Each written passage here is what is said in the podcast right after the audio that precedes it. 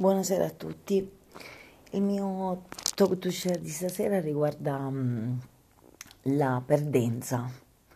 Se cercate perdenza sull'enciclopedia o sul dizionario, insomma, Treccani, vi darà come significato perdita, rovina o la definizione che mi ha colpito tantissimo è danno spirituale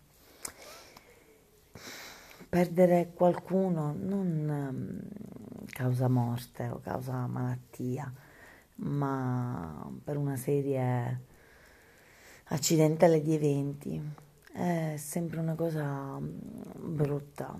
Mm, io sicuramente per la mia dipendenza dalle persone ho una predilezione per le menti, per le persone, per le menti delle persone le mie serate ideali sarebbero ogni sera, magari una sera libera da, da, da, questo, ma quasi tutte le sere in compagnia di gente nuova, gente da scoprire, gente che ti dà gli stimoli con qualcosa di, di, mm, di bello o di brutto da raccontare, con delle esperienze.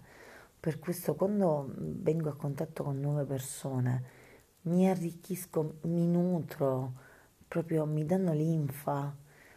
Mm, ho una prospettiva diversa sullo stesso mondo che vedo ogni giorno. E quando c'è ti capita, perché ci sono persone che ti danno realmente poco, per cui vanno bene comunque, hanno questo da darti e per carità va bene.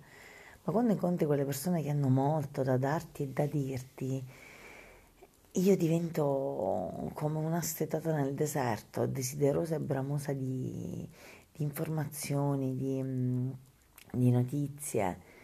E quando hai un periodo ricco di questo, di persone, di via vai di persone, magari una più costante, due, tre che vanno e vengono, che li vedi magari più raramente, ma a maggior ragione quando li vedi dopo tanto tempo hanno tanto da dirti e tu tanto da apprendere.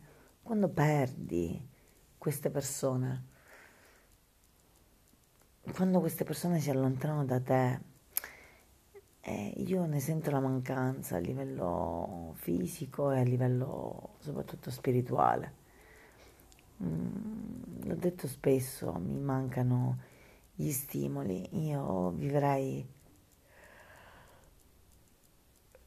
Scusate, vivrei e mm, desidererei il lavoro che mi porta proprio a scoprire e a conoscere, non fino in fondo, perché non, puoi, non conosco fino in fondo io mia madre, mio fratello, non conosco fino in fondo i miei amici, figurati un estraneo con cui passi poche ore, però mh, mm, avrei proprio bisogno di nutrirmi delle persone. È il modo che utilizzo anche nelle varie chat, così ogni tanto per scherzo, nelle, nei di incontri. Um, quando si chiacchiera, sapete, è il momento iniziale della scoperta. Quindi, ciao, che lavoro fai, quanti anni hai, di dove sei?